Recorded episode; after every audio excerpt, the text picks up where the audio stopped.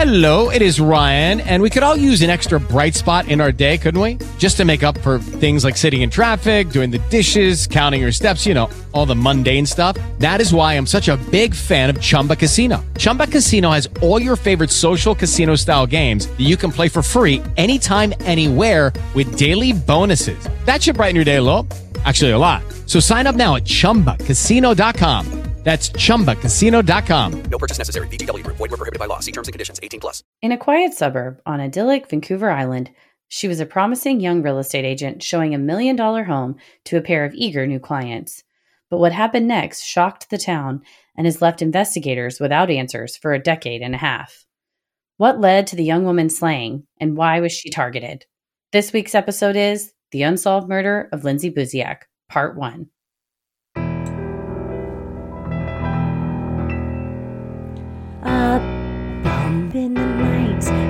Heart fills with dread. Probably a murderer who wants you dead. It could be a ghost, a demon, or worse. Perhaps you're the victim of a witch's curse. It's hopeless, you're doomed. You'd call a priest if you could. You'd rather just listen to who?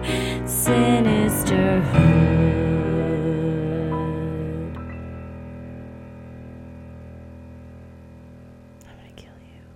Well, this case is a, like you said, there's a, a lot of evidence out there, but a lot of pressure to get it right because this has been called by her local papers in her area as the case the internet got wrong.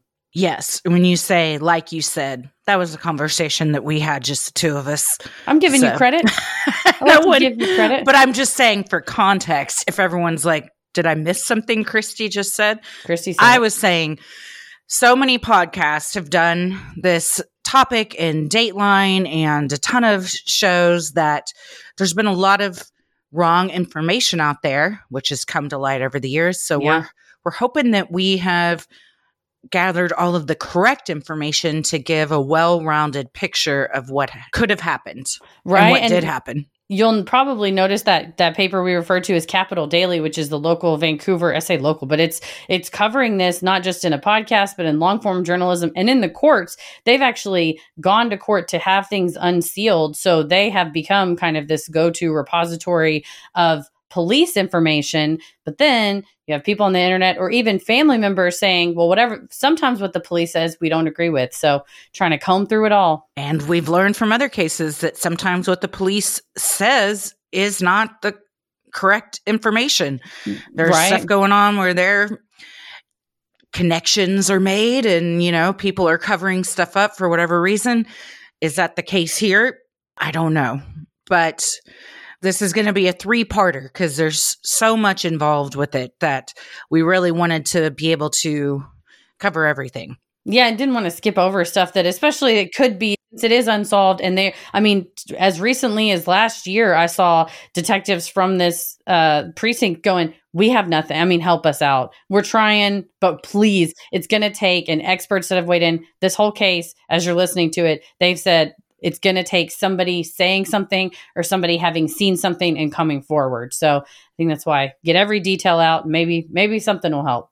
that and possibly retesting evidence that at the time the technology wasn't there to get what we needed and maybe now it would be and in reality while this did happen you know 2007 that isn't that long ago for a murder that is this heinous to go completely unsolved And um, out of the blue, you will hear about, I mean, a little bit of background on Victoria, which is the area on Vancouver Island, and this specific neighborhood. We'll talk about Saanich. It's a sleepy little suburb. They said there's one murder a year, that it's very uh, beautiful surroundings, lush greenery, and relaxing and also kind of everybody knows everybody so it's relax you know it's kind of you wouldn't have okay i have to be on high alert because it might be a dangerous situation i'm walking into at any moment it's like no it's a nice island a beautiful place where it feels like a community and like home and like you can trust being alone with people by all accounts, the neighborhood is gorgeous and it's, I'm sure that this rocked their foundation for many reasons. And I mean, even in a place where maybe crime is more prevalent, something of this nature doesn't sit well with people because it's just, you know, and one, the person or persons that did it are still out there. And two, she wasn't doing anything but her job. And it was ended up being the worst day of her life and her family's life. Yeah, and everybody around her, a best friend of hers said, This doesn't happen here. Stuff like this does not happen here. But it did. So And what we what I've learned over the course of doing this show is much like death, crime can be an equalizer. While it's certainly can be more prevalent in certain areas, stuff like this, while you would think this could never happen here, it can. In this case, is proof of that. Right. And what happens when you have a very small law enforcement organization now faced with a very difficult case to solve, which we said in the title, it's still unsolved, you know, 15 some odd years on, that that might be a reason why somebody may target an area like that because you think, okay, uh, I can do a what would might be something solvable in a larger precinct with maybe way way more resources since this is such a small area such a small town taking advantage of that Well, before we get into it, we'll just do a quick plug for the tour up top. We're going to be in, oh, we are in Houston today when you hear this. We will be in Houston right now, I guess, when you're listening to this or on our way. And uh, we have a show at the Houston Improv this evening. There are some tickets still available. So if you're in the H Town area or thereabouts, come on out, join us. We're going to have a good time. and anywhere else in the summertime we'll be all over the country at sinisterhood.com slash live shows you find us we'll be there Well, I'm Christy. i'm heather And let's get into it. Lindsay Buziak was born in Victoria, British Columbia on November 2nd, 1983. Her dad, Jeff, worked in real estate, while her mom, Evelyn, was a stay at home mom. Lindsay had a little sister, Sarah, who was three years younger. Those that were close to Lindsay described her as social and supportive of those she cared about. Lindsay's mother described her daughter to Capital Daily, saying that she was such a happy little thing she was smart she was full of joy During the mid 90s, Evelyn and Jeff got divorced. Evelyn was awarded full custody of both girls.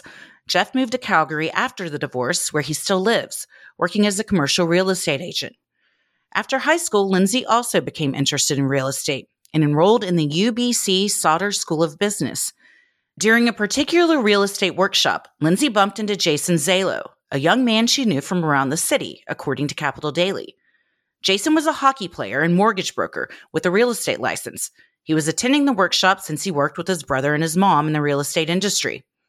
Of their interaction at the workshop, Jason told Capital Daily that he and Lindsay, just clicked and she was that that's kind of the thing is just she clicked with everybody that her friend said that she was the carrie. If they were sex in the city she was kind of everybody's friend and gregarious outgoing that selling real estate wasn't really sales to her. It was like befriending this new client and finding something that really works for them. And she loved it and thrived at it because she just liked interacting and communicating and having fun yeah, bubbly personality, real gregarious, outgoing, just uh, a friend to everyone. and that's what they said she had friends from all different social strata too Lindsay passed the real estate exam in June of 2006, becoming one of only 20 agents at the time in Greater Victoria under 25 years old. Around this same time, Lindsay and Jason's paths crossed again. A friend of Lindsay's told the Capital Daily, She really looked up to the fact that Jason was in the real estate industry and that his mom was too. It seemed like she was happy with his mom and excited to be part of their circle.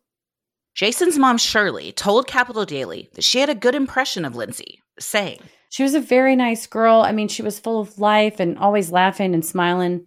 Lindsay's friend Vicky thought the couple was well suited for one another, given their shared interest in careers in real estate, telling interviewers, They were like a power couple. In December of 2007, Lindsay confided in multiple friends that she was unhappy in her relationship with Jason and was looking for a way to get out. Lindsay's father, Jeff, corroborated this, claiming that his daughter came to visit him in Calgary a month before her murder to talk about her love life and how she was unhappy and wanted to break things off with Jason. In an interview with Dateline, Jason denied there was any truth to this. And yeah, it wasn't just her dad. It was a couple of friends were like, uh, her dad mentioned that she had mentioned her ex and kind of said, ah, you know, I'm, I think I miss my ex. And another friend said, yeah, she talked about her ex and described the, if Lindsay was the Carrie of the group, then this ex was like her Mr. Big, like kind of the one that got away. They had been Mhm. together five years. His name was Matt, you know, together a really long time. And you're only with this new guy like 18 months.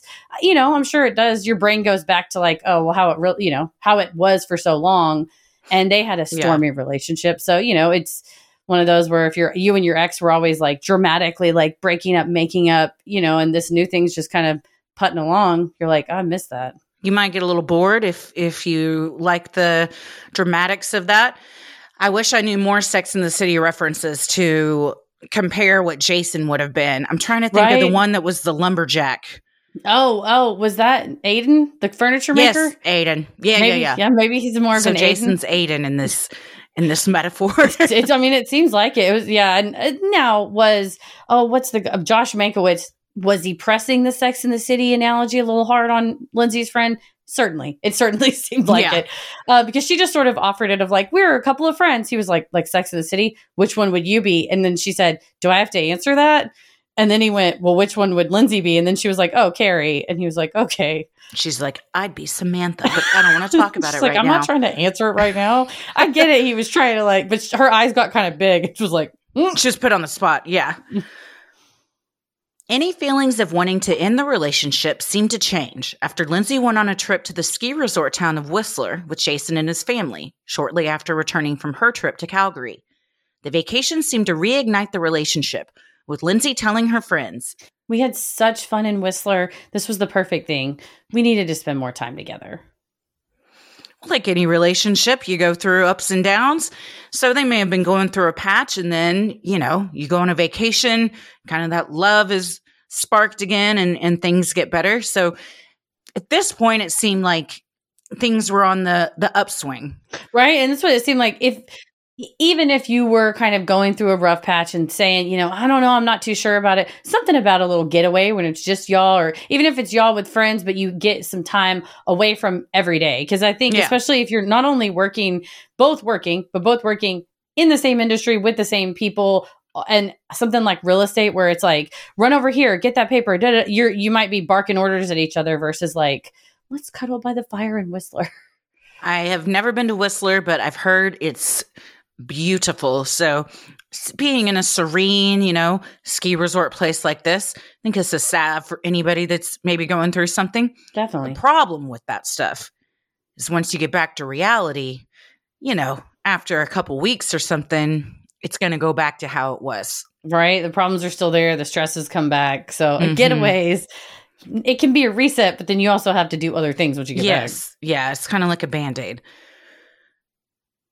Lindsay was working at a Remax realty office with Shirley, Jason's mom, when she received a surprising phone call in late January 2008. A number with a Vancouver area code called, and on the other end was a woman with a strong accent. According to police records, Lindsay described it to colleagues as a. Strong Mexican or Spanish accent. In an interview with Dr. Phil, Lindsay's dad Jeff said his daughter described the caller's accent as Hispanic, but it didn't make sense to her. It didn't sound real. Well, here's where things are going to start to get weird. And Yeah. what I really take away, and there's absolutely zero blame on Lindsay's part, but we're going to see that from the beginning, she had a feeling something wasn't right about this. Mhm. And I think it's a very good reminder that, especially as women, if you get that feeling that this just doesn't seem right, trust your gut and, and go with it. Right, exactly. And I think you want to also, like, when you're a real estate agent, your job is to face the public and to interact Mhm. with people and to, in some cases where you're like, I, I, this is my how I eat. I got to make the sale, and so it's hard. It's sad, sad for her because you're right. I think her gut was right, but you're also like she's like a rock in a hard place in this case. Like Mhm. I have to take these calls and I need to go meet these clients. It is a potentially dangerous industry when you really think about it. I mean, you as an individual are meeting people you've probably never met before at homes in wherever area, you know, the homes oftentimes are completely empty. So you're kind of taking a risk every time and, you know, we all operate under the societal rules of, well, this is an industry where this is what we do. And so we assume there's a certain level of safety with it. And I think that also allows people, if they want to do something wrong or bad, to, to prey on that. Right. Take advantage of a known, you know, this is a way in. Mm-hmm. I think you're right. The woman on the other end of the line told Lindsay that she and her husband were soon moving to the area, as her husband had just been transferred to Victoria. The couple required a large million dollar home as soon as possible. For a newly minted real estate agent like Lindsay, a call like that could end with a huge commission. Still, Lindsay was suspicious and asked the woman how she found Lindsay's contact information. The woman told her a satisfied client who happened to be a colleague of her husband's had provided Lindsay's information. The woman told Lindsay she would give her more information when they met for a showing on February 2nd at 5:30 p.m., a time the woman specifically requested. And 5:30 p.m. in February in that part of the world is pretty much dusk. Yeah, yeah, the sun is setting and it's going to get dark pretty soon. And the real estate industry is an industry where so much of your business depends on referrals and Mhm. past clients referring you. However, she's so new that she doesn't have a ton of clients. So to be told, especially with this big sell, oh, somebody referred us, and to not give a name right then is very sus. And this is one of the points of contention where stuff that the police and Capital Daily discovered versus what her dad has said diverges. Because from what I could tell from police reports, what was written down, she didn't get a name. Her Right. dad claims that they, in a subsequent phone call, did give her a referral name and she did try to reach out to that past client, but didn't hear back. You know, just in time. Like they, it was a Mhm. Friday, you know, it was a weekend. They basically are like, the client, this new mystery client on the phone, called her and said, We need a house in like two days. Mm-hmm. And so you're like, Okay, I called my previous client. You're not going to wait for them to call you back to take the deal. You know, you just move Not miss a big sale like that. Yeah. Yeah, you move forward. And this mystery client also immediately comes into it putting the pressure on of, you know, we have a very small window of time. So it's, you don't have a lot of time to maybe do your due diligence the way you, your gut is telling you to, because you got a million dollar commission looming over your head. Exactly. And on that time frame of like, you're going to miss the sale if we don't move in the next two. I need to see a showing this weekend. And you're like, oh, Mhm. okay.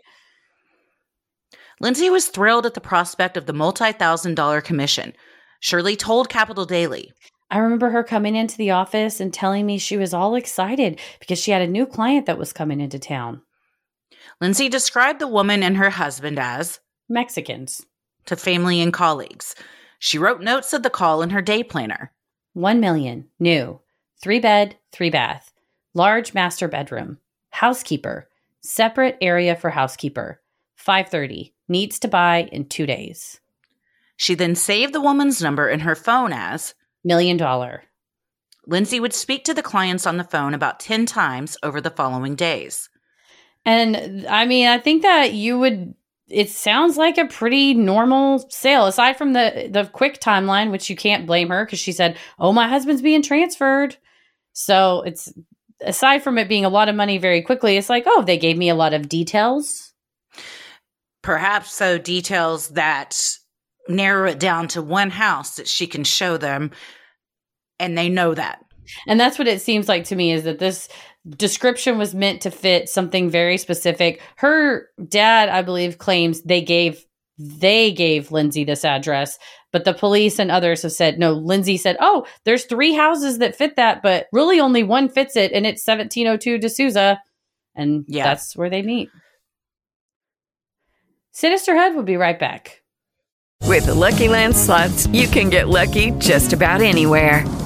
This is your captain speaking. Uh, we've got clear runway and the weather's fine, but we're just going to circle up here a while and uh, get lucky. No, no, nothing like that. It's just these cash prizes add up quick. So I suggest you sit back, keep your tray table upright, and start getting lucky. Play for free at LuckyLandSlots.com. Are you feeling lucky? No purchase necessary. Void where prohibited by law. 18 plus terms and conditions apply. See website for details. Okay, round two. Name something that's not boring. A laundry? Ooh, a book club. Computer solitaire, huh? Ah, sorry, we were looking for Chumba Casino. That's right. ChumbaCasino.com has over 100 casino style games. Join today and play for free for your chance to redeem some serious prizes. ChumbaCasino.com. No purchase necessary. Where prohibited by law. 18 plus terms and conditions apply. See website for details. According to police records, Lindsay was in contact with the woman again on Friday, February 1st. She emailed some potential properties to the couple who had specifically requested Vacant and new. houses. In the evening, Shirley visited Lindsay and Jason's condo. During the visit, Shirley overheard Lindsay speaking with the woman, confirming showings for the following day. Although Lindsay was excited for the showings, she was also juggling personal plans with some friends for the same weekend. It was her friend Deanna's bachelorette party out of town, and the showings threatened to encroach on the time for the weekend getaway. Shirley offered to show the house for Lindsay, or if Lindsay would rather, either Jason or his brother could do the showings. Lindsay declined, insisting she could make the showings and the girls' weekend both work.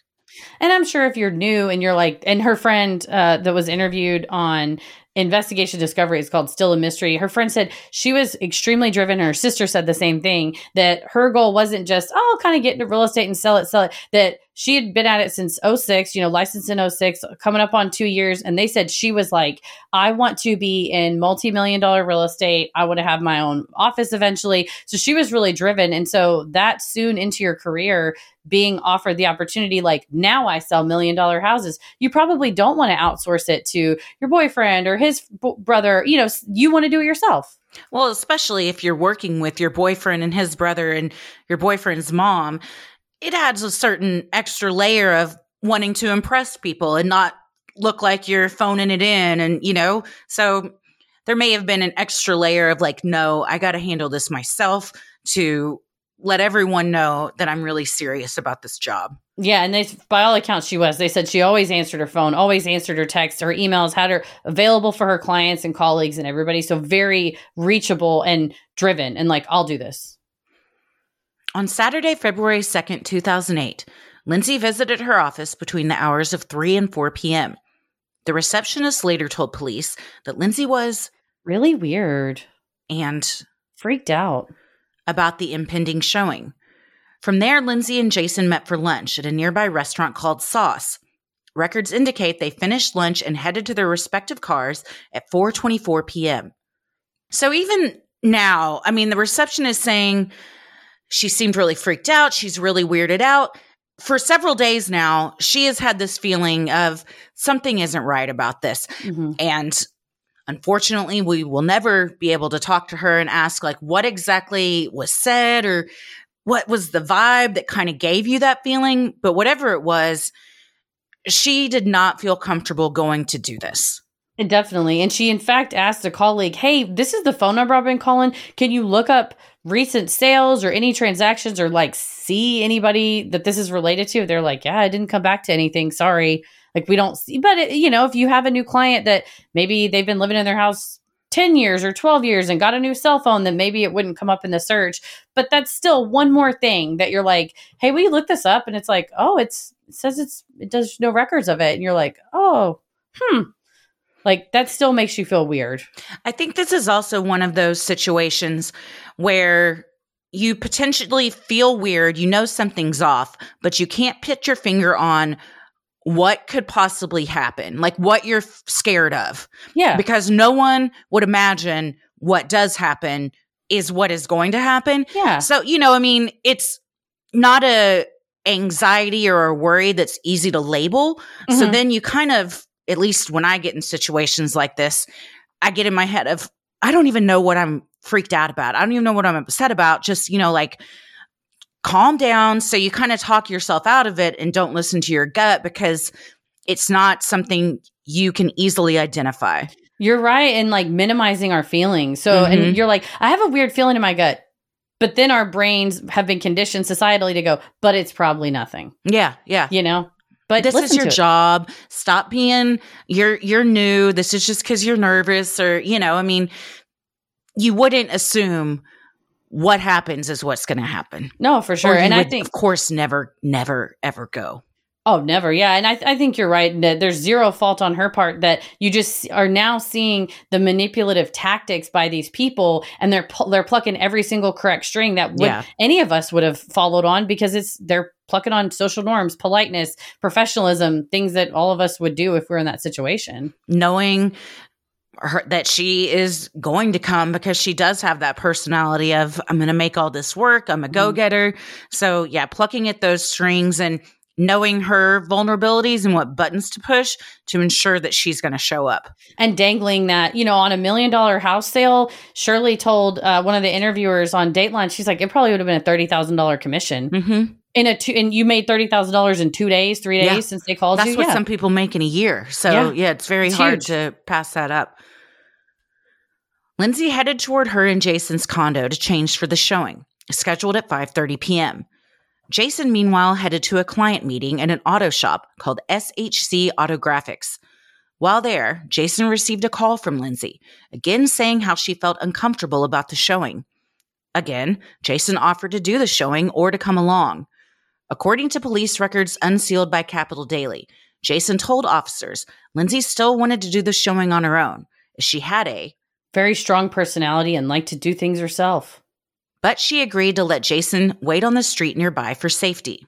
And that the reason why he was going to SHC Autographics is she had a deal with them and they needed to sign a paper and she also needed to sign a paper. But the only time everybody was available was when she had to go to the showing. So he offered, okay, let me take the papers over there and then I'll come and meet you. And he said, we had planned like she can sign them on the trunk after the showing or, you know, before the showing if I can make it. But he did not get there uh, at that, you know, before the showing starts. He's just like out with these, the SHC Autographics trying to get whatever documents he needs. After talking with Lindsay, Jason spoke with his friend Cohen Oatman about dinner plans they had for that night. Cohen's cell phone battery had died, according to police records, forcing him to call Jason from a payphone. When the pair met up in person, Cohen agreed to accompany Jason to the neighborhood where Lindsay was showing the house to her million dollar clients. At 5:30, Jason and Cohen got into Jason's Range Rover and headed toward the seaside neighborhood of Gordon Head. Jason was having difficulty navigating and called Lindsay for directions. As she was instructing Jason how to get there, Lindsay stopped mid sentence and said, Oh, I've got to go there here. Instead, she texted Jason an address that he was able to use and head toward her. Jason texted Lindsay that he was on his way. That text was never opened. The sun was setting on 1702 De Sousa Place when Lindsay was approached by a man and woman outside of the property. Multiple witnesses say they saw Lindsay speaking with the couple before heading into the house. According to police records, the man was around six feet tall with darker hair, wearing a longer, classy brown jacket.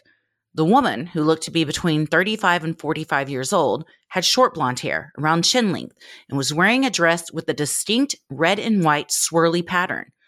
Despite Lindsay's description of the woman's accent, witnesses described the couple to police as Caucasian. And the witnesses also said, based on the interaction, they clearly didn't know each other. They said it was a lot of like handshaking and things. And I find it really interesting that most of the descriptions are this dress, or the bottom half of a dress visible behind, underneath a jacket. And it's this, it looks like kind of a white swirl in between layers of red and black. And we'll post a picture on our Instagram. And it's interesting to wear such a wild looking dress, but it was also one.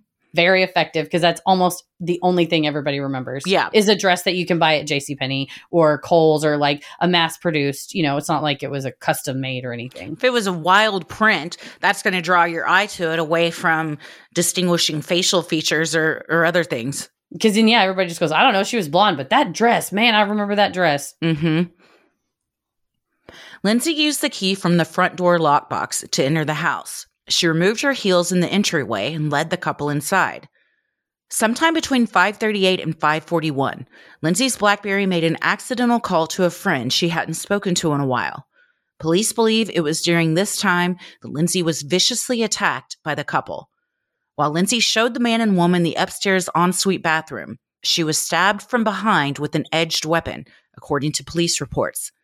Lindsay was then stabbed repeatedly, including stab wounds to her chest and abdomen. She had no defensive wounds. At 5:45 p.m., Jason arrived. His car headlights illuminated the house's front window, showing the male client in the light. Jason turned around in the cul de sac to park and wait for Lindsay.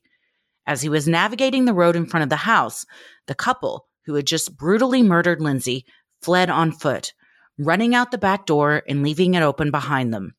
And that's so eerie because he he says he said there was two people, maybe one person. He said no, I think it was two. But of course, it's now been 15 years, so I'm sure your memory changes. Regardless, to see an outline in that it was smoked glass, so it wasn't a clear picture. It's just this figure, and thinking, "Oh, the showing must be going really well. I'll leave her alone."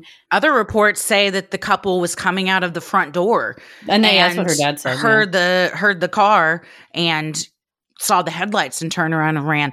So Jason had said, "Yeah, I'll show up," but she was very adamant that like she wanted to do the showing by herself. So if you think it's still going on and you're like, "Well, I'll just wait out here until it's over. I don't want to encroach on anything," not knowing if you potentially ran inside at when you showed up, who's to say if she could have been saved? If she could have been saved, or even just stop them, or get more of a Mhm. description than just the dress and the hair. Out front, Jason had no idea what had happened inside. He waited for Lindsay to finish the showing, but began to worry when she was not replying to calls or texts, and her car remained in the driveway. After a few minutes, around 6 p.m., Jason and Cohen approached the house on foot. Jason tried opening the front door, but found that strangely, it was locked. Lindsay's shoes could be seen laying inside near the front door.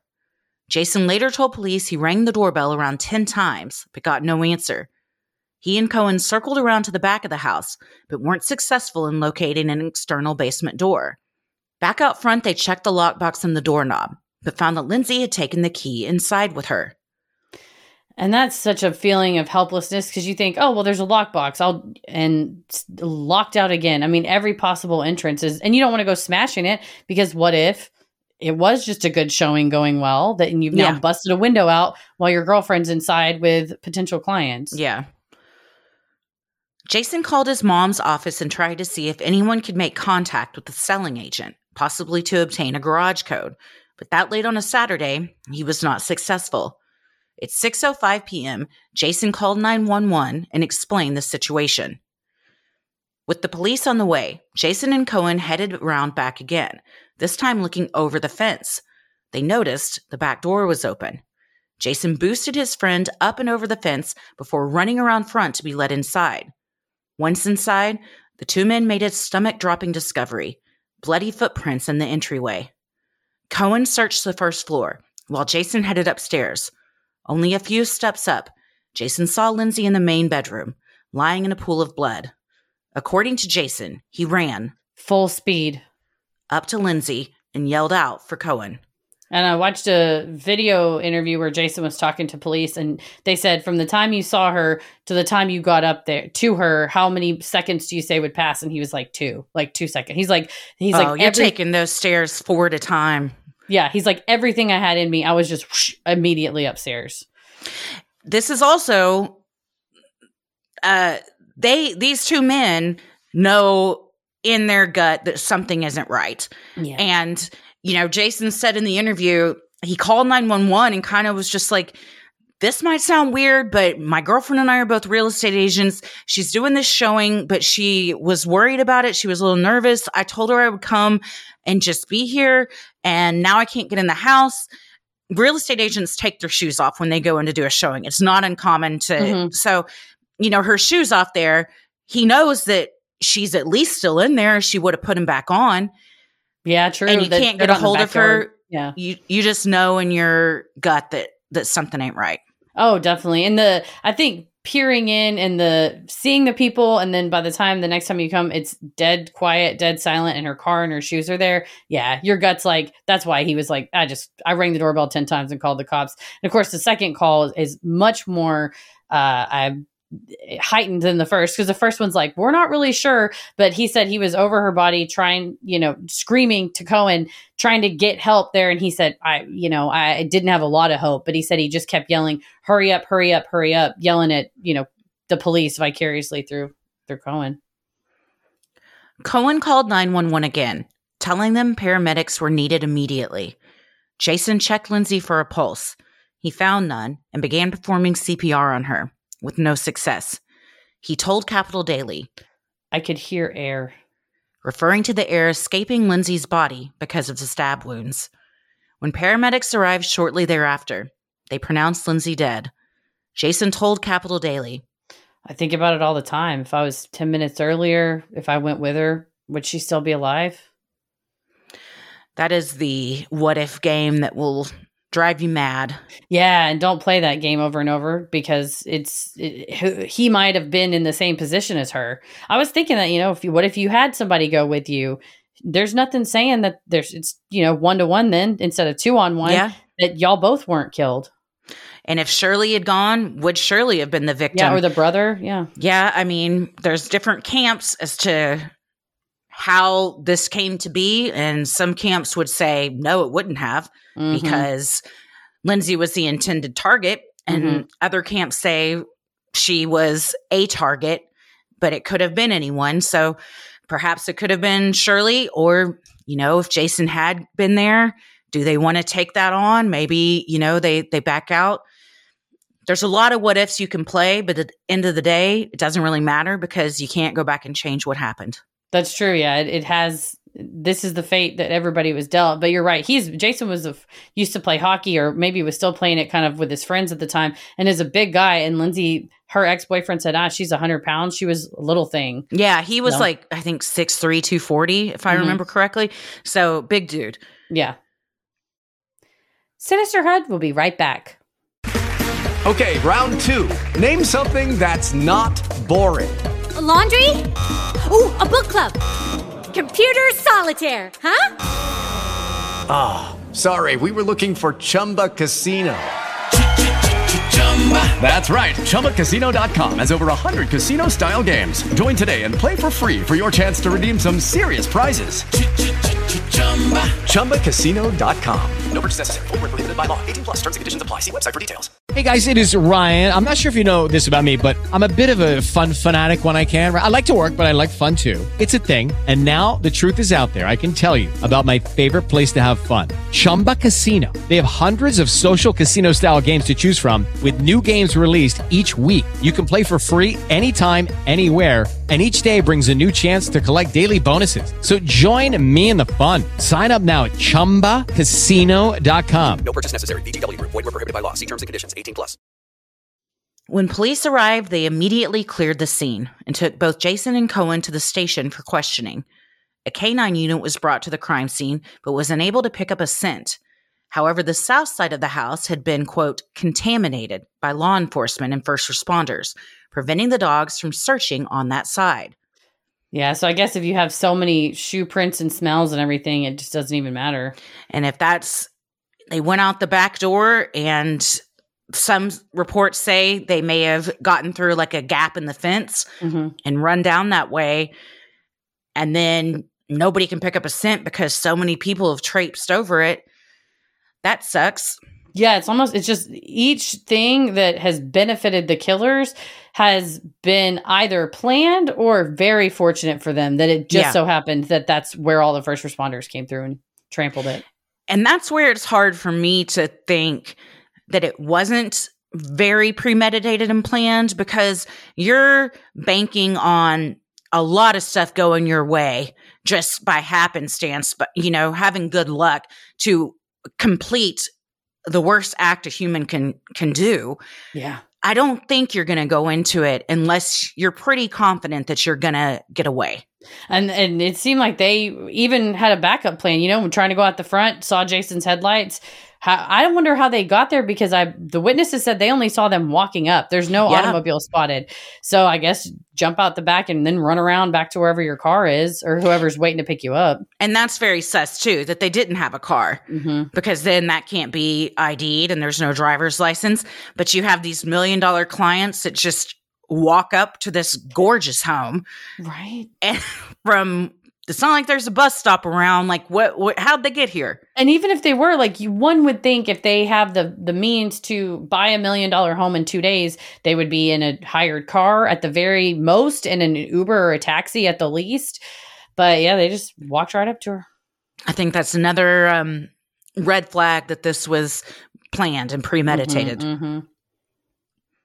Very little forensic evidence was found in the house. No DNA, fingerprints, or hair fibers. A forensic pathologist determined a lone weapon had been used in the attack, but that was also not located. Neighbors saw police canvassing the area, talking to potential eyewitnesses, and using their flashlights to search the dark lawns for clues.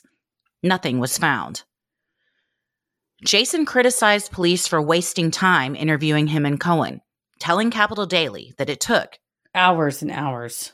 for the questioning to begin, adding, What they should have been doing is having 8, 10, 12 cars out searching right away. I think that they totally botched the whole investigation in the first day.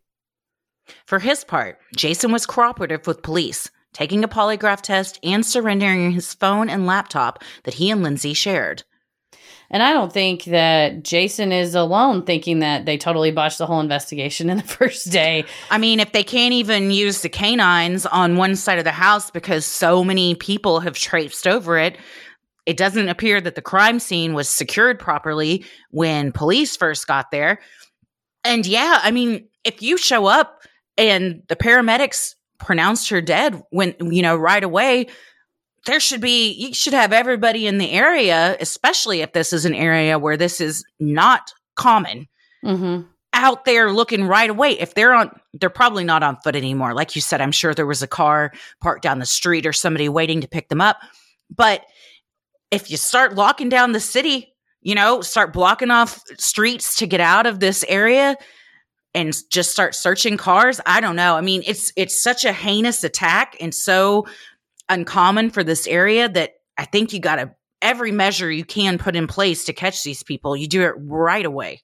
I think so. And I wonder if the issue is that Saanich is so small and it's on the very, very southern tip of Vancouver Island and it's, you know, by the it's part of suburb of Victoria, but it's just small and you think, oh, well, well, it's probably the boyfriend that did it. He was on the scene. He's covered in her blood. Let's just interview him first and not worry about searching for these perpetrators. It, meanwhile, it's an island. I mean, shut the ferries down. True. You know, close it down. Yeah. Like, there's at least that that would help. But I, uh, it may just be that they didn't have the ability to do that. It gave me Candy Montgomery and the murder of Betty Gore vibes with Mm. Wylie Police. It's, it is a small town outside of Dallas. It's not saying that it's totally out in the boonies, but at the time when it happened, it was small. And you had this issue where people walk through the crime scene or damage stuff, and then they had to just say, "We need help. Shut it Yeah. down. We're not touching this anymore." And eventually, Saanich Police does that. But I think when you have something like this in a place that small, they should have called it in from day one. But they don't always do that. And like you said, it is the the trope of, you know, the boyfriend, the husband did it. If that's where your mind first goes, I mean, okay, but also there's a chance it might not be. So you Yeah. got to cover all your bases in, you know, the minutes after the crime has happened and, you know, 24, 48 hours. And then it turns out, oh, the boyfriend didn't do it. Perhaps you've caught the real perpetrators in the meantime.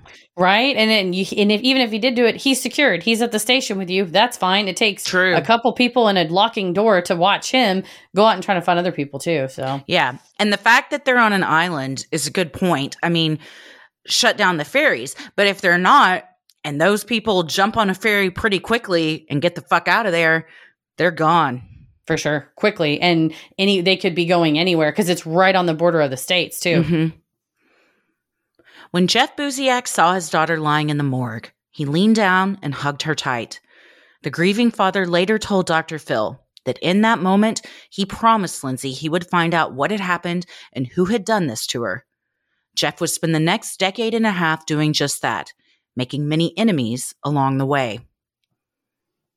So, what do we think?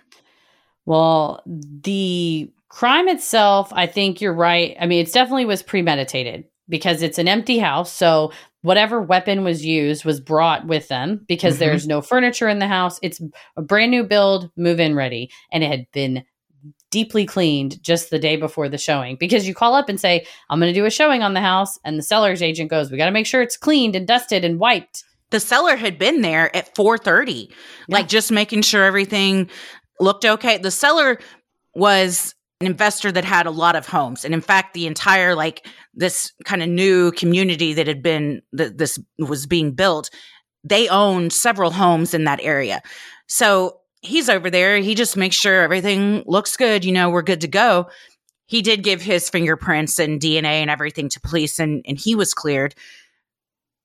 But there was nothing in the house. There's no, there's not knives in the kitchen. There's nothing, you know, no tools laying around from construction that could have been used. So, absolutely, they had to have brought this weapon with them. The fact that they don't have a car says a lot.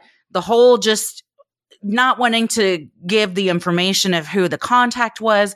How did they get her number? They called the Jason and Lindsay's condo at one point, and Jason said he told them, "Oh, she's not here, but I can give you her cell phone." And they're like, "Oh, we already have that."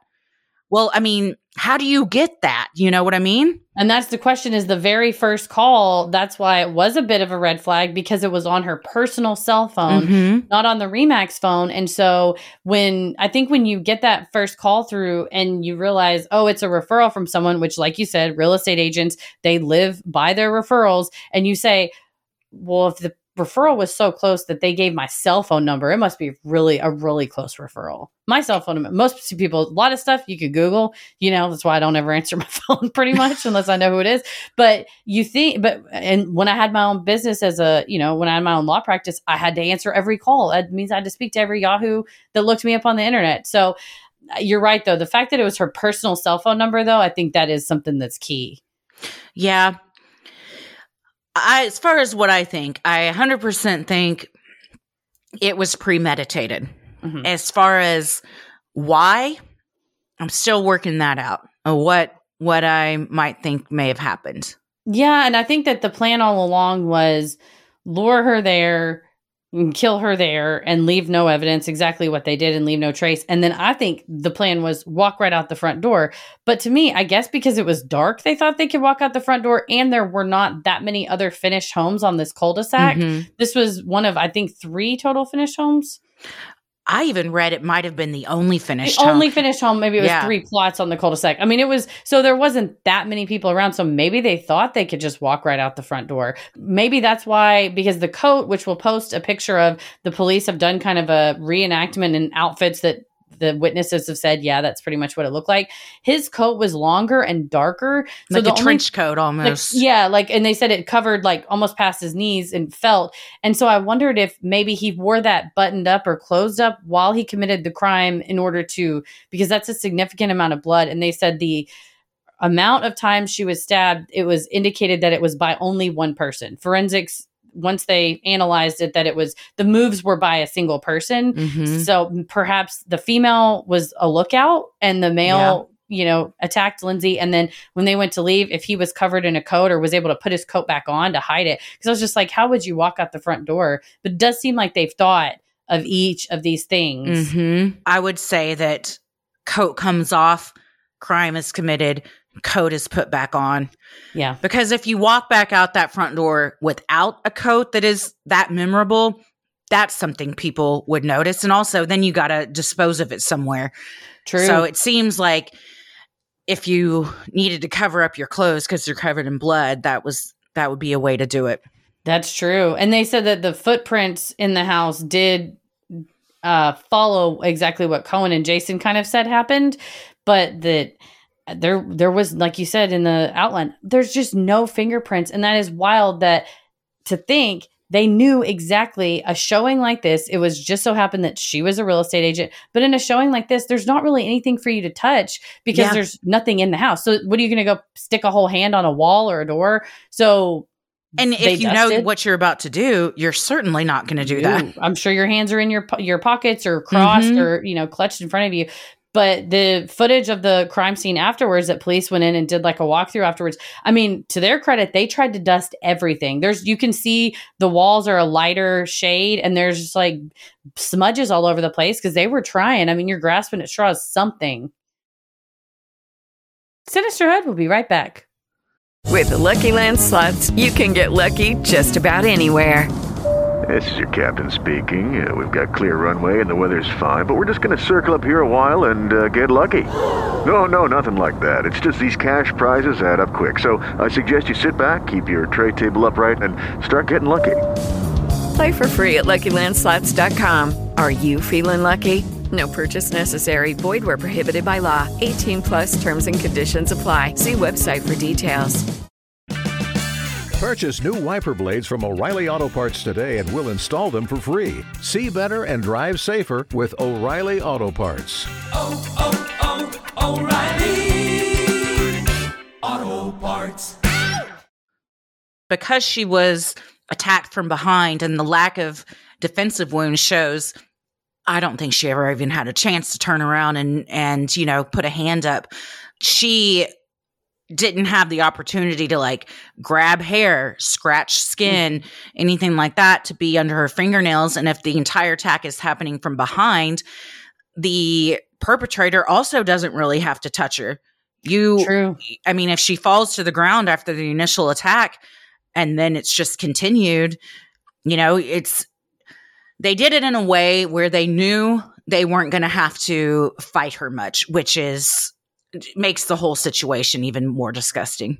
And very chilling to think that she Yeah. turned her back on them, trusting them, thinking, I'll show you this next area. And that's when the attack occurred. And you're right. If sh if they attacked her from behind, she can't personally have any d- evidence on her as far as like scratching or biting, but also couldn't have tried to get away, scramble, move, anything that would Mhm. have gotten her out of this kind of cornered area where she was in that upstairs bedroom, bathroom area. So it's, I think it was thought out. And I know that the, the builder was, um, you know, they took his DNA and fingerprints to exclude him, which I would have excluded him just because if you buy, if you built a $900,000 house, you want to sell it. You don't want to commit a horrible crime inside of it. So, I why they chose that house, I think it was just opportunity. I don't think it had to do with the builder. I think it was there was a house that she would be willing to go into that was empty and kind of secluded.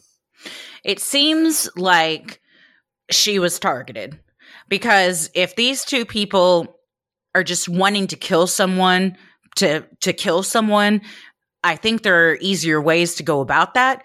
But to find someone's personal cell phone and know that they are a new real estate agent, oh, okay, we're going to lure them in with this carrot of this huge listing. They knew how to get her there. And if it was if they just wanted to kill anybody, then they could have killed anybody. But it seems like they wanted to kill Lindsay specifically. Yeah, and you're right. And I think and it's strange the manner in which they did it if it was some type of a hit that you know, the we'll get into in some of the theories in part 2 and whatnot because like I said, she was friends with everybody. Some of the people she was friends with from the old days later that month had gotten busted for drugs and she had been in contact with them and whatnot. But even so, if you told me, "Oh, this is the hit from a you know, a drug trafficking ring or something, the brutality of it doesn't indicate to me a hit. I imagine you would get someone to an isolated location and maybe a silencer, you know, just take care of who you got to take care of and leave. But in this case, it was very aggressive, brutal, violent. The descriptions of what happened to her, her dad tends to say, you know, she was stabbed over 40 times. Police documentation says she was stabbed a significant number of times. So, it Yeah, just some- seems like a some lot. information has come out by her dad that police and other in Capital Daily too have kind of dispelled as that isn't what happened. He he went out saying um, that certain parts of her body were intentionally targeted, like her breasts were mutilated, and the coroner and everyone has said that's just not true.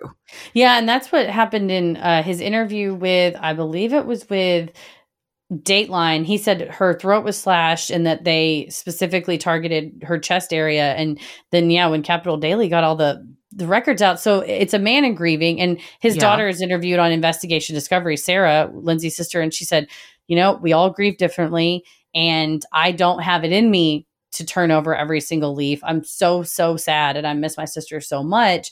I don't have it in me, but that is seems to be Jeff's way of grieving, which is whatever it takes. I'll go on every show. I'll you know organize people whatever it takes and you can't fault a parent for that but it does make it difficult for reporting and trying to i'm sure police are like we're trying to get real information out there I think we've seen it in other cases too. Yeah, a grieving parent. I mean, you can't fault them for for how they grieve and what they want to do to try and honor their their child's life. If it impedes investigation or implicates people that are potentially innocent and defames them, that's when you start getting into some trouble. Because as we'll get into in the next one, Jeff is pretty convinced that um, Jason and Shirley were behind this. And something that it should be noted Lindsay's mom does not agree with. So even Lindsay's own family are very split in what they think happened.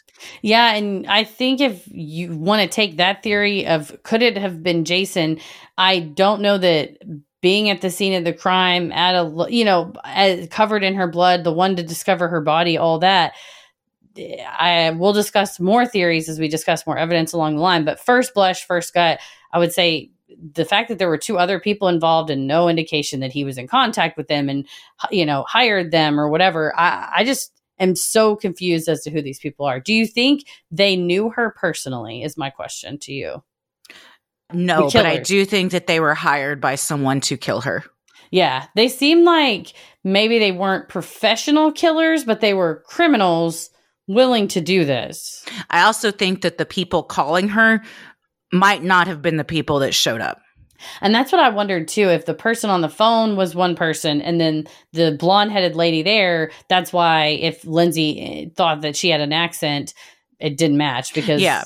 yeah. Well, and the the the phone that was calling her, they traced that back and it was a burner phone. Yes. And it was never used again after Lindsay's murder.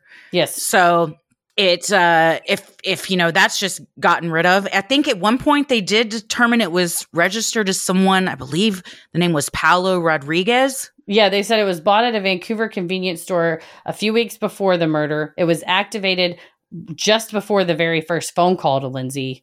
And then it was never used afterwards. But they said, you know, it doesn't take much to register one of those phones. It was a pay as you go. You go give a convenience store $20 in cash, they'll give it to you. And to turn it on, you just need an internet connection. And then you go to this website, type a phone number, and you could type Bert and Ernie. You could type any name you want. It doesn't matter. It can be anything. So yeah they determined Paolo Rodriguez was a fake name and that the f- surveillance footage at the convenience store where it was purchased was long gone by the time Yeah. they traced it. But the fact that a burner phone was purchased shortly before the calls were made and then never used again definitely shows that it was premeditated and that the intent was to kill Lindsay specifically. I don't think this was a random murder. I think she was targeted and the people that uh, wanted her dead knew how to get her out there. And then you, so if I was a cop, I would look at, well, who who knew that this would get her out there? Who was close enough to her to know that you know she has a personality where she's not going to say no i'm going to do it all. I don't want anybody else to do this for me you know and Or come with me and sp- yeah. do it with me at the same time. and i'm not saying that shirley or jason had anything to do with it. I'm just saying if you know someone has the personality where you can offer something and you know that they're going to decline it, then you can offer it and not be really worried that you're going to have to like make good on that promise. Fair enough. Yeah. Or, you know, the killers have been told, you know, meet her at this house and they go, well, isn't she going to get somebody to come with her? Isn't this like a weird thing? And it's like, not with her personality. No, she's not. Yeah. And so, again, it's like we say, anytime uh, somebody is scammed or taken advantage of or whatever, it's like that's just people being pretty good at what they did. They were really good manipulators. The fact that they knew what buttons to push to get her out there. And then also, on top of that, to leave almost no trace. I mean, Yeah. even the phone, no trace. And they did say they tracked the phone, moved from Vancouver across a ferry to Vancouver Island the day before the showing. Yeah. So there was some tracking based on cell phone tower pings and whatnot, but nothing concrete enough to to track down who bought it and exactly what happened to it afterwards. Even No, but they do think that based on the cell phone tower pings, that this man and woman went to the area ahead of time to scout it out, to familiarize themselves with it, and also get an escape plan. Yeah, and that's such an and you're right with the going out the back. I wonder if the plan is look normal, walk right out the front door and just keep walking and the neighbors will say, "Oh, that was the people in the house showing. The real estate agent must Mhm. still be inside."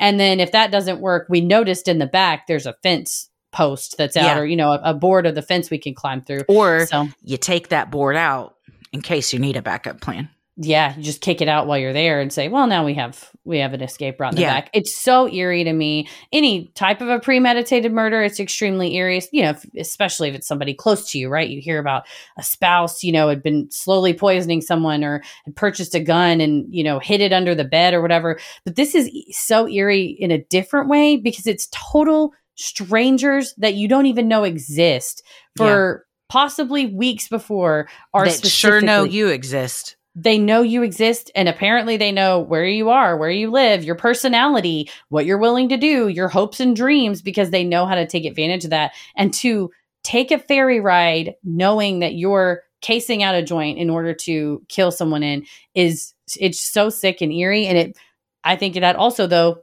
gives you a little bit of an insight as to what type of person would be willing to commit this. That like Yeah, they I- do it. It's not new. No, and I think that I'm sure they were paid to do it. And Yeah. you know, if they're hitmen, then that's that's what they do. So to them, it's just a job. To Mm-hmm. everyone in Lindsay's life, they've just lost a sister, a daughter, a, a loved one, a friend, a girlfriend, hmm and for what? Yeah. Why? Think- what was the motive? You know, did she? And there's speculation as to she saw something she might not should have with like these friends that were involved in drugs, or there's speculation that Jason and Shirley were involved, that he got wind that she wanted to break up, and you know, I mean, that's a tale as old as time. The motive is what is really preventing, I think, um, someone being arrested in this case. Yeah, and movement. And I think you're right. And I think part two is we're going to break down theories where the investigation has gone so far. But that's a it's a good point that if you told a 24 year old real estate agent you'll be killed by a hitman, you would just go, "Why me? Why nobody Yeah. cares what I do? I don't. I'm not involved in anything." And that's what the police said. And Lindsay's friend said she did not do drugs. They said she would go out and drink and party and go to bars and stuff.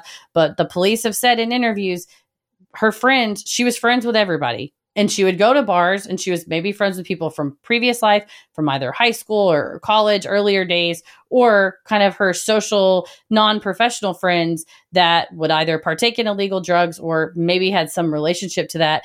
But it seems so, like such a tenuous relationship to the point that the amount of planning, preparation, and risk it would take Mm-hmm. to do this because those people had to travel to this island to do it and whoever paid them you know had they got caught that was a risky and the whole operation is very risky to think that she was some sort of a linchpin in somebody's you know criminal enterprise it, it does not track with any of the evidence i mean they've gone through her computer and her phone that she wasn't like some criminal mastermind it just seems like a lot of work to Yeah. kill someone so It does. It does. We'll get into part two of what was found and what possibly wasn't found on her computer and cell phone and theories and and more. But like we said at the top, this is still an open, ongoing case. So if you have any information, Heather, where can they where can they call? You can contact the Greater Victoria Crime Stoppers at 1 800 222 TIPS, the Saanich Police Department, or lindsaybuziakmurder.com, which is run by her father. So they'll, I think uh, the Royal Canadian Mounted Police have looked into it. I think any Canadian or frankly, maybe even United States, but ideally in Saanich or Victoria, any British Columbia law enforcement agency is definitely aware of this case and definitely looking into it and would welcome any tips. Yeah. Sinisterhood will be right back.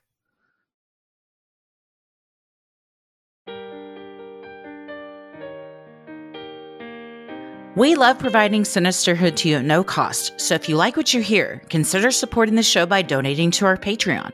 We're a small operation, creating the show for you by researching, writing, recording, and producing it ourselves.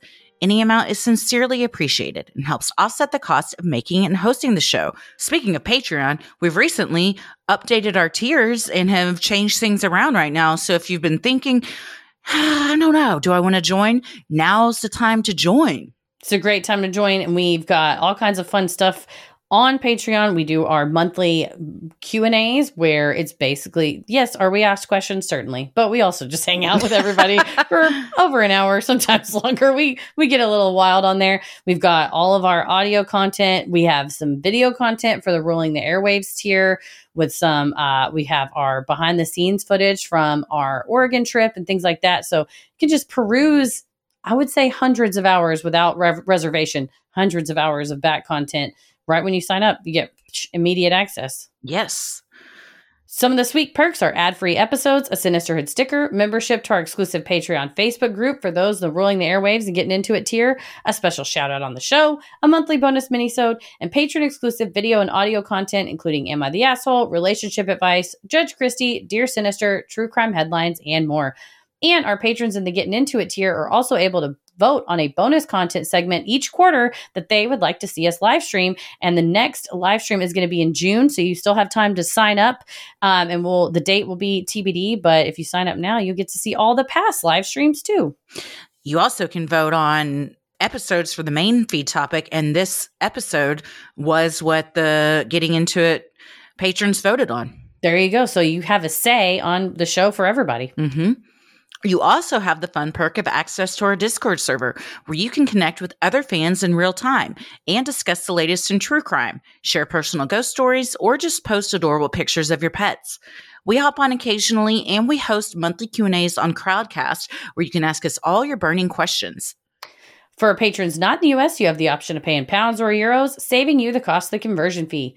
Annual memberships for all tiers are also now available. Those that select this option will be rewarded with a free month of membership.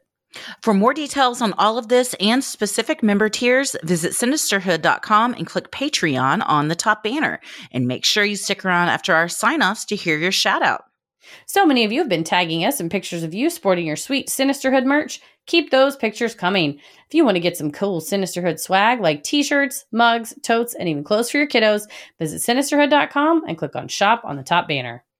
You can support the show fast, easy, and at no cost to you by rating, reviewing, and following on Apple Podcast, Spotify, or wherever you listen to your podcast. Speaking of reviews, you can easily leave one by going to sinisterhood.com slash reviews. Yours may even be featured on our social media. Have a friend who you think would like us? You can share any episode with them by clicking the three dots in the top right corner.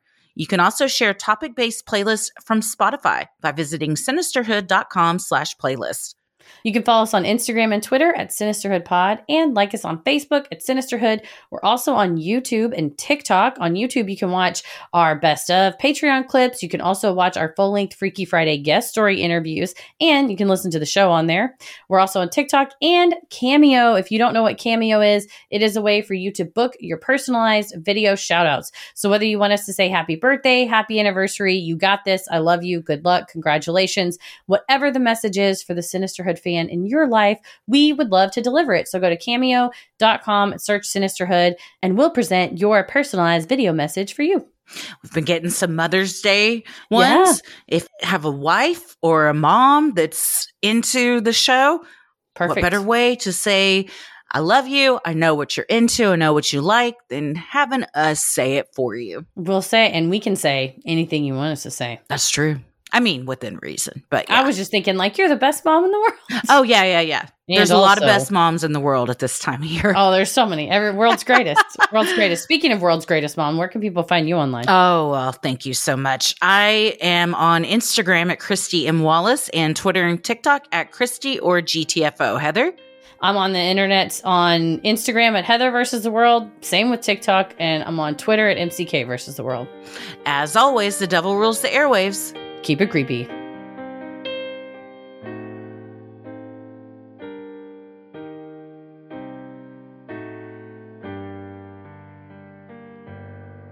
Hey, everybody. Thank you so much for supporting the show. Here are your special Patreon shout outs Carrie Lynn, Erica Simonetti Pole, Amy Baldwin, Lauren Ibarra, Megan, Rosanna, All's Well, Chrissy Renee, Grace Arbon McNulty, Jen Decker, Jordan L., Sarah Washburn, Shannon V., John Yeagerline, Ariane Irvin, Sabrina Schroeder, Elizabeth Kruth, Amber E. Wilburn, Sarah Call. Thank you so much for supporting the show. We could not do this without you. We sincerely appreciate all your love and support. We hope we pronounce your names correctly. We also have a couple of other shout outs we'd like to do. Some thank yous from people that have been so nice and given us just the loveliest gifts at live shows and also mailed them to us.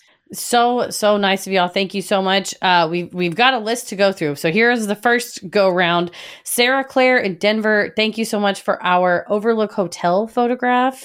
Oh my gosh. We have been memorialized. Memor- we have been memorialized along with Jack Nicholson Yes. in the shining picture. It's fantastic. We love it. Jaw dropped love it made it home safe and sound in the poster bag. We also want to thank from the austin q&a rebecca who mainly we want to thank hendrix. Rebecca was the messenger. We definitely want to appreciate you and thank you for bringing hendrix's message. But hendrix is rebecca's son. He loves our cryptid episodes.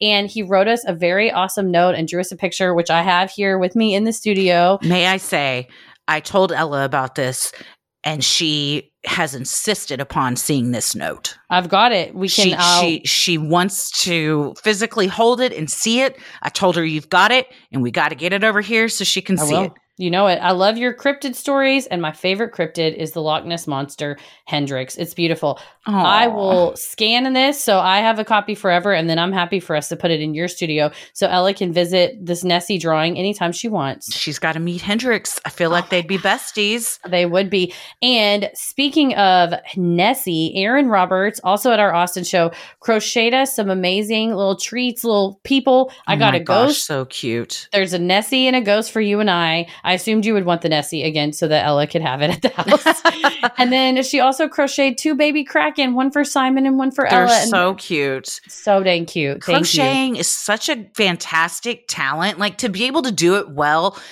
I'm always amazed. And these are just professional level. It's next level. If you told me you could crochet a square, I'd be like, God damn, you're talented. That's Yeah. amazing. A scarf, a blanket. The fact that these are 3D shapes that are Mhm. stuffed, that are, I mean, they look like you would buy them at like a boutique store Yeah, because they're very sure. beautiful. And so we thank you very much, Aaron, for our, our new stuffies. Well, thank you so much, Aaron Hendricks and Rebecca also. and Rebecca did say, Hendricks said, if they talk about me on the podcast, let me know. So, Hendricks, this is officially us saying, you're awesome. We love you. Thank you so much for enjoying our show and for the beautiful, sweet note. We couldn't love it more. And you are a super cool kid. Amazing. We love you. And thanks, Sarah Claire, for our photo in Denver. And in the mail, mailbag, we got a big old box of books from our friend Rachel that some of them are magic books. One's about urban legends and cryptids. There's another one about the history of the dark arts, one about unleashing your inner power. Alchemy of your dreams, strange frequencies, everything we love basically in a box Yes. in book form. We're going to trade them off as we each read them. We'll give them to the other ones so we can both enjoy them. It's so nice when you guys do stuff like this. It is not at all expected, but it's always appreciated. So thank you so very much. we appreciate you. Thanks. Sinister